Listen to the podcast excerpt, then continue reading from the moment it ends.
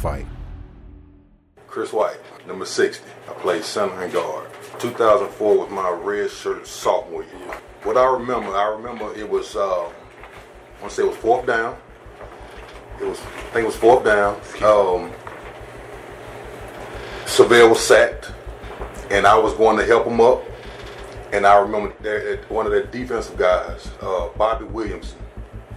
He, um, no, first he reached out. He was to pick on. Then he pulled his hand back. Then he kind of mushed Syvelle, and so that's when I pushed him. So that's what really got everything started. When I pushed him, then he came back at me, and somehow in the scuffle I failed. So the crazy part and the new the part that the newspaper got was was me getting pushed back. I was on my knees and I was getting pushed back. But I got some pictures, you know, to, to, to dispute that. Got my man first. So after that, I just remember, you know, everybody in that huddle, everybody started swinging. I remember Jabari had came over with a right hook. He was hitting. Uh, Big Johnny Austin was out there. But then, you know, the whole pile fell on top of me. And so that's when I seen Teasy, Matt Thomas, I mean, he sprinted down the field. And I looked, and then that's when it was like both sides was coming, and that's when they was getting it on. That's Chris White, a former South Carolina football player, talking about the brawl between the Gamecocks and their arch rival, the Clemson Tigers, that happened 15 years ago this season. In 2018, college football writer Spencer Hall christened it the brawl to end it all in putting it at the top of his list of football fights of the modern era. And now we've got some extracurricular activity out there. Well, this was bound to happen. And now Lou Holtz scrambles out on the field, and now both benches start to empty. You knew this was going to happen sooner or later. Uh-oh, Justin Miller and Matthew Thomas are getting into it, and this is this is an ugly. Who's the idiot that took his helmet off? I mean, this is ridiculous. And I applaud the way the refs allowed it to not fast foster. But right now, you got to get police control in this. You got to clench here. Yeah, you got to get police control. Yep. And uh, now state police are out there on the field. Now there's more going on in the end zone, and now the state police have cordoned off the end zone, trying to. Well, they need mace. You got to get now. You got to get the sauce in. Uh, 32 South Carolina has just gone after Duane Coleman after the cordon of police out there. That's Dacus Turman, who's done nothing today. Yeah. Sitting out with an injury. He comes out and lays a hay shaker on. And now they. This is embarrassing, but I tell you is what, very embarrassing. Police have got to treat them like idiots now, like the rioters and billy clubs. Take them all out and pursue them, because there's no question in my mind this is uncalled for. Some of those guys over there didn't play today, They have not bust a grape. Dacus Turman is one of them. He ran after you. He ran after Duane Coleman on a dead trot, took off after him, and hit him in the end zone. Well, he's a he hadn't played a lick. If not having a helmet on, anyway. Yeah. I saw that. You felt this. You felt this. Walker would go on to say, the way those kids acted, they should have sent dogs after them. So, yeah, it got wild out there. Charles Silas, the idiot who took his helmet off, took his helmet off before the fight started and wasn't even on the field when it started. He was on the bench being evaluated for a concussion when the shoving started. Played before, I was uh, playing, and I know I was rushing the quarterback, and I got hit, and I came out, and uh, cause I lay, I was laying on the bench um, because they was checking my neck out because saying something about I may have a concussion, and then all of hear is say they fighting, they fighting, and um, I was like, who's, you know, what's going on? So my first instinct is that the team fighting, I got to get out there and help my brother. So I jumped off of the bench, ran to the field, and I just, I mean, try to find anybody in an orange jersey and try to find anybody, you know, anybody in a, a white jersey to make sure I was helping my teammates. Because I didn't want to be that guy that say that I did, I stood by and let one of my teammates or let one of my brothers get hurt. I wasn't going to be that guy. I was going to be there to help my brothers regardless of whatever it cost me because I wanted to make sure that's, that's my family. It got ugly quick from there, and we're going to get to that. We will let the players who were in the middle of the fight take you through the whole thing. But there's more to the story than that, we're going to tell you that too. We're going to tell you about Hall of Fame head coach Lou Holtz, who hasn't coached a football game since that day. Brad Scott deserves a trophy this damn big for winning one game with your sorry asses. We're going to talk about the Malice in the Palace, the NBA brawl that broke out the night before the Carolina Clemson fight between the Detroit Pistons and the Indiana Pacers and spilled into the stands. Artest jumped over the scorer's table and is trying to get down to the bench. Artest is in the stands. Oh, this is awful. Fans are getting... Together, the two incidents set off a wave of worry that athletes were getting out of control. We've talked to Sergeant Yusuf Kelly, who is now a school resource police officer. Kelly is most remembered for a photograph showing him attempting to kick a defenseless player in the head. It was like two years ago. There was a person that actually thought that picture was from the year before. And we're going to tell you what happened in the 10 seconds before that picture was snapped and in the 15 years since it was taken. We're going to talk about why hockey fights and baseball brawls are celebrated, but this fight was so sharply criticized and what the difference might be. And we're going to talk about the bitter fallout from the fight. At this point, we should say who we are. We're Langston Moore, Preston Thorn, and Josh Kendall. Langston and Preston both played on the defensive line for South Carolina, and Preston was a senior captain on that 2004 team. Langston was in his second year with the NFL's Cincinnati Bengals by then, and together they now own Athletes and Artists, Josh has covered the South Carolina football program for a decade and now works for The Athletic and will narrate most of this podcast. Preston and Langston have talked to more than 30 players who were on the field that day and plenty of other people who saw it and were affected by it. And we're going to get to all the nitty gritty details about the fight itself. But first, we're going to talk about how the Gamecocks and Tigers got to that day. We need to let you know that there is some adult language throughout this and subsequent episodes of this podcast. This is The Fight. College football is what unites the state of South Carolina. The Gamecocks Tigers rivalry is what divides it. It is the 13th oldest rivalry in major college football. The two teams have played 116 times, with Clemson winning 70 of those games, South Carolina winning 42, and two ties. There's no professional team in the state of South Carolina and no other major university. The Gamecocks and Tigers mean everything in the state, something wide receiver Matthew Thomas learned quickly when he joined the Gamecocks out of the state of Georgia. So, with me being from Georgia, I shouldn't have had no kind of connection or ties with that rivalry. But how, how intense it was for the state of South Carolina, man, you couldn't do nothing but jump on board because the guys that's from Carolina really feel that. Dondrial Pinkins is now the head coach and athletic director at Pelham High School in Georgia. In 2004, he was a quarterback at South Carolina. Clemson fans are who they are. Carolina fans are who they are. Uh, I think coming out of the womb, you have to make that decision whether you're going to be a Gamecock or whether you're going to be a Tiger. It's instilled in people early, and uh, just going into that atmosphere, people want to know which side are you on. And if you're for Clemson, then stay with Clemson. If you're for Carolina, stay on that side of the line. Once you cross that line, it's on. Here's Charles Silas again. It's the biggest rivalry and the and the one of the biggest rivals in the country. Everybody, the state is divided by two of the top, some of the top talent, and it came to a point where this side hated one side, and when that game was year round, actually, if you said something about Carolina to a Clemson player, they will they will say fuck Carolina. Or you say something about Carolina to a Clemson player, they'll say fuck um, the game, and it was re- it was ridiculous. And right. when I when I got there, I really saw that it, you you don't get along with nobody from Clemson. You don't talk to nobody from Clemson. And then when you play, it's actually like a bar fight almost. Yeah. It's ridiculous. You're about to hear from Gamecock Larry, a regular caller to Sports Talk Radio in Columbia and a die-hard Carolina fan. Larry, 84, is explaining here the origin of the chicken curse, which South Carolina fans have used for years to explain away their sporting troubles and how it's all Clemson's fault in the first place. What I can remember from it, where the chicken curse came from, there was two gentlemen, one from uh, Charleston and one from Greenville. I got to talk slow so I get it right. And one from Greenville. They wanted to establish a university in Spartanburg. Well, naturally, Clemson, they went along with it like they usually do. Anything, you know, well, I ain't to talk about Clemson. And, uh, one from uh, Charleston went along with it. But the university didn't want to have it. They wouldn't agree to build one in Spartanburg, to establish one in Spartanburg because of the Gamecock, you know, Gamecocks not wanting it. Clemson wanted it, and both of men fought hard to get it, spent a lot of money, but they never did get it. Finally, Gamecocks won out. Gamecocks they, they established a university in Spartanburg. And they got together, them two gentlemen, and they went and got a bag of chicken bones. And they tied these chicken bones up. And one night, they sneaked onto the horseshoe on the university campus Well, they dug this hole and buried those chicken bones in that hole. And this old guy from Greenville took his pitchfork and stuck it down in the ground. And the other guy with his shovel, he took it and laid it down on the ground.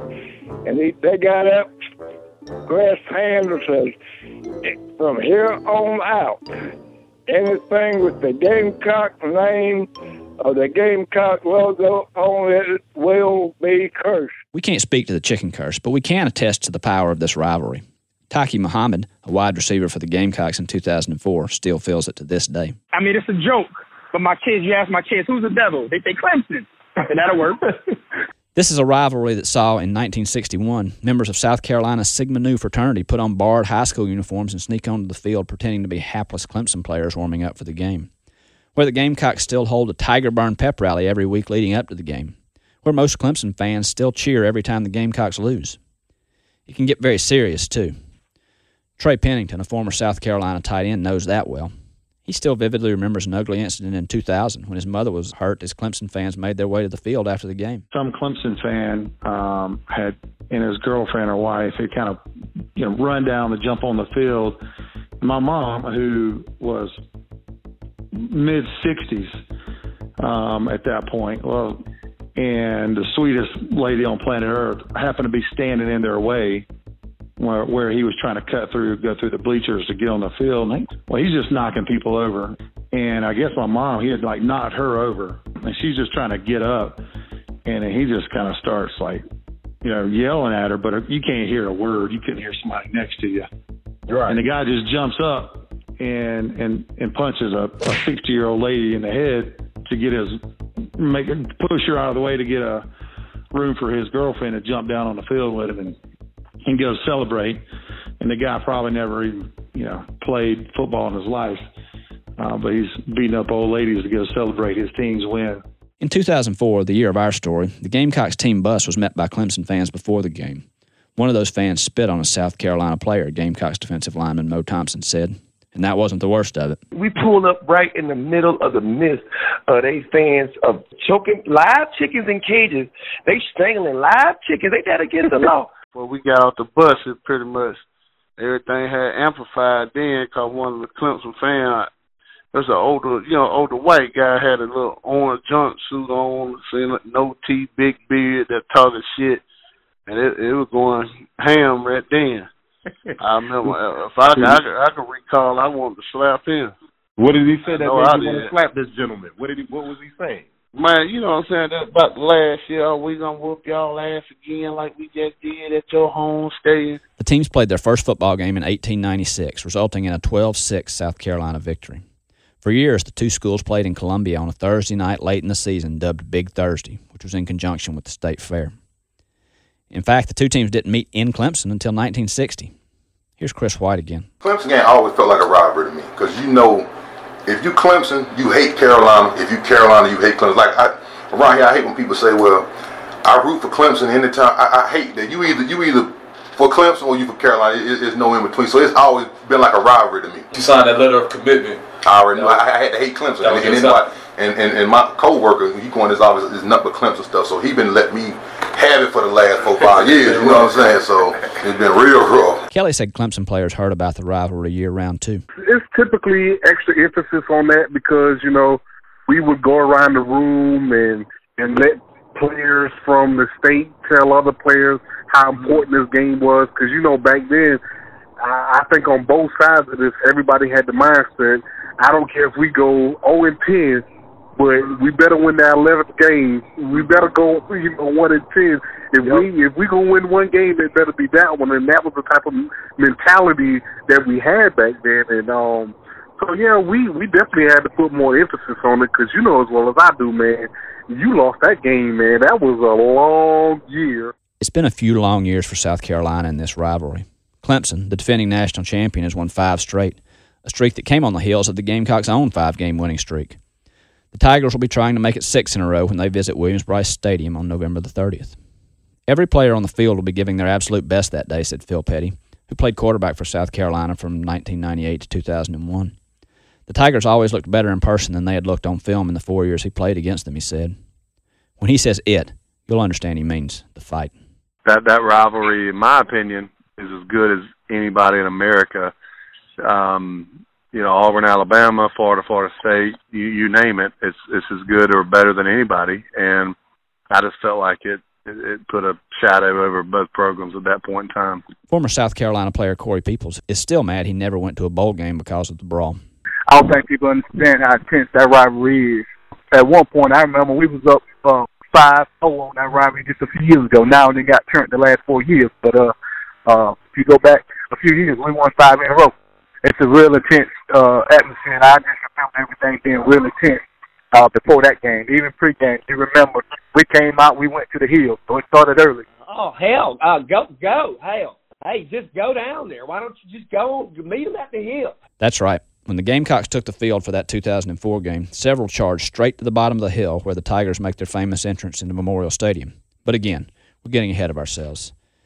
This is one story, but it involves the stories of a lot of people, and that will be important to remember as we go through this series. Everyone saw everything from a different perspective, their own. Fans might see the rivalry only one way it's us against them all the time. For the players, it's more nuanced. For some, as we've heard, the Carolina Clemson rivalry was a war. For some, it's just a game, a game against several guys they consider friends. Tye Hill, a Clemson cornerback, was covering South Carolina wide receiver Troy Williamson when the fight broke out. Hill and Williamson had known each other since high school.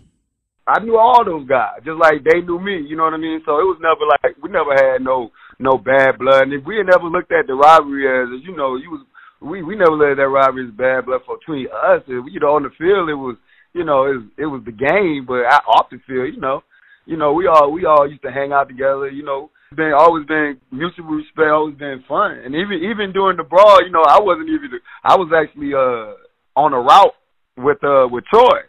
I know Troy from my sophomore junior year in high school, running against him when he was a freshman in high school. So I knew this man well before we got scholarship, college scholarships and all of that. So a rivalry between what school you go to and what school I go to definitely ain't gonna change that. So I just remember like oh when we, when we was on the uh, we was on the route.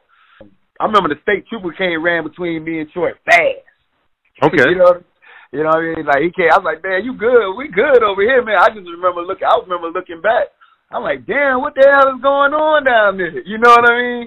you know, because it was an all-out brawl. Like, you know what I'm saying? So I was pretty much a spectator for most of the brawl. Like, I wasn't involved with that. I, I, I, I was looking at some pictures not too long ago. You can see me walking down you know, walking back looking at the brawl. You know what I'm saying? The Carolina Clemson game is traditionally the last of the regular season for each team. So, with no game to prepare for the following week, it wasn't unusual for South Carolina players to stay in Clemson after the game to spend time with their friends who played for the Tigers. Kelly had plans to spend time with USC players that night. Some of us already had made plans with the South Carolina players to go out that night. Like that's all we were thinking about. Like, okay, let's go let's go hang out, you know, with the family for a little bit, have a cookout and stuff, and then, you know, shoot, we going to the party that night. The cookouts would have to wait in 2004, though. In the aftermath of the brawl, Preston became one of the team's unofficial spokesmen and was quoted in multiple media reports. This is Preston reading one of those reports, an article that appeared in the state newspaper on November 23, 2004. The double shot of news Monday that he was retiring and that South Carolina wouldn't play a bowl game brought an end to Lou Holtz's 33 year coaching career. USC defensive lineman Preston Thorn, that's me, believes that an important group is left out of that news analysis. This isn't about Coach Holtz, Thorn said. Coach Holtz is going to be fine. He's going to be okay. But a lot of the players, this was their last game. They've been playing football all their lives. So where do they go from here? I think that's a little more important than Coach Holtz. We're going to tell those players' stories, but not until we tell you at least a little something about Holtz, one of the sport's most iconic, and as players might say, misunderstood figures. That's coming up in episode two of The Fight. This episode of The Fight was produced, created, and executed by Athletes and Artists. Major shout out to Josh Kendall for the writing. Major shout out to TK Fowler for sound design. And big shout outs to Aaron Myers, our chief strategist. Looking forward to seeing you next episode.